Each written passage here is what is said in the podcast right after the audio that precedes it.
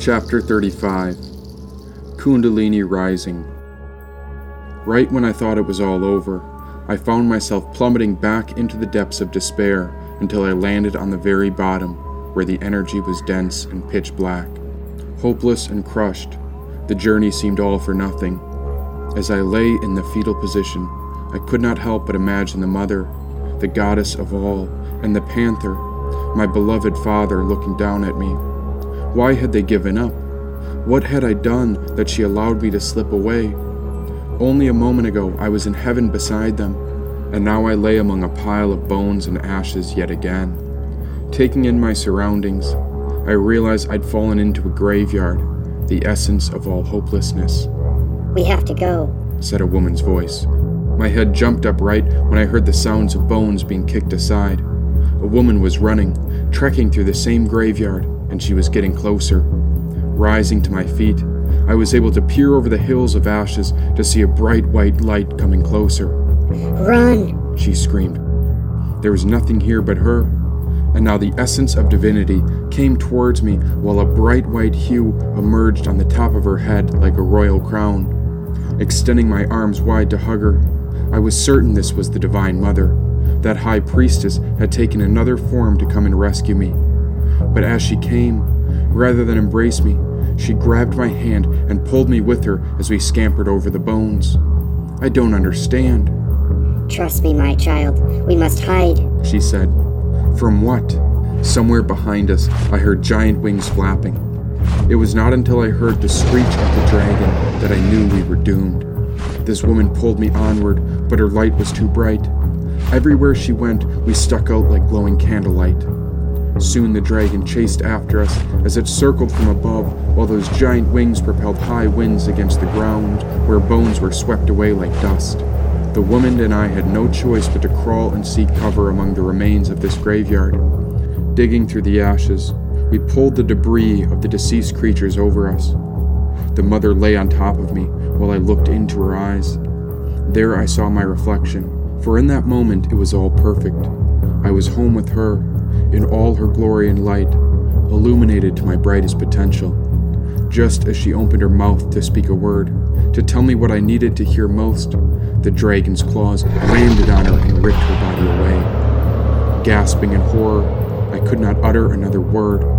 Her light was taken from me, and now I lay in the pit of death alone. And if I cried out for her, I too would be dead. But without her light, was there any use to go on living? Trembling in this body, my tender heart longed for a solution, and within seconds it became clear what must be done, and so I would risk it all trying to honor her truth.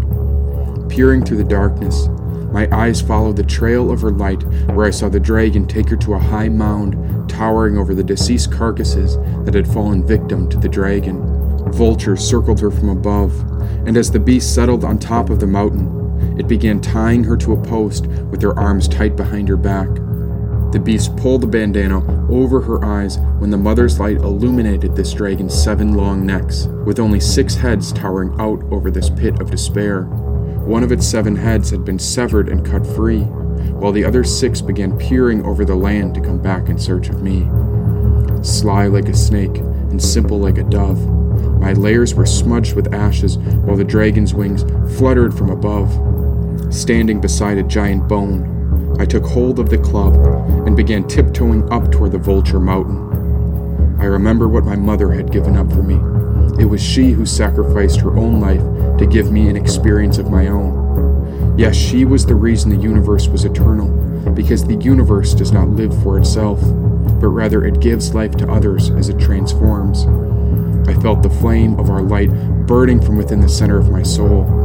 Brother Fire's flames were silent, but my heart was powerful and strong. Covering myself with more ashes, I became one with the emptiness of death where my soul belonged. Running toward the mother, she was tied so tight that she started to choke. And that's when I heard the panther's roar within my soul when the Heavenly Father spoke. You must always trust yourself and have faith that you belong. You won't always be right, but be fearless of being wrong. Remember, you've been through battles no one else would dare attack. This is your moment to rise up and never look back. Every true original walked a path they paved. Be certain and determined. Be confident and brave. Fear is a dream killer. You have to prove it wrong. Being afraid doesn't make you weak, but overcoming makes you strong. Approaching the edge of the Vulture Mountain where my mother was held captive, I saw the scavengers flying high over her, waiting to feast upon her body. Creeping over the bones and ashes, goosebumps erupted over me like a shield of divine armor. The Father continued speaking through the depths of my mind. With any leap of faith, there's the possibility you'll fall, but the most dangerous risk is risking nothing at all. Fear the sky with no moon, be afraid of a brutal storm, but whatever you fear, face every form. Trekking higher up the mountain to where the Divine Mother of Light was tied up, I saw there were eight giant swords thrust into the ground around her. As long as I could reach her, then I could cut away the restraints that bound her to the post. One step after the other, I traversed to the peak of Vulture Mountain in silence while the dragon flew over the land in search of me. Now the father whispered again when I heard his voice flowing through my third eye. Life is about possibility beyond traditional thought, because you have what it takes but it takes everything you've got. It's why things seem impossible until they're actually done. Start believing you can win before the battle has begun. Among exhaustion and pain, have faith at all costs. Give all your strength and trust that no cause is lost. Never surrender to likelihood. Do not forfeit to probability. If the idea can exist, then there exists a possibility. At the edge of the mountain's peak, tiptoeing to the goddess. Her eyes were blindfolded when I came beside her and placed my hand in hers. Mother, your son has come to save you. I am here to set you free, I whispered in her ear. Run. My light is a curse, and so the darkness will be a blessing to you. Go hide in the emptiness, and the dragon will never find you. She was pure love, and that is why she was the Divine Mother, because she would do anything to protect her children, even if it meant giving up her own life. Please, my son. You will make your mother proud if you survive. She whispered, But I cannot abandon you. I made a vow to protect your holy light, and I would rather die fighting for your honor than to ever lose sight. Let the dragon come after us, but I will not give up on my divine mother, for I am one of your warriors who swore to protect the life of all others. Taking hold of one of the eight swords, I pulled it from the mountaintop and began cutting the ropes, releasing the divine mother. One by one, her restraints fell free, and just as I pulled the blindfold off from her eyes, she peered into my soul when we began to glow brighter than ever before.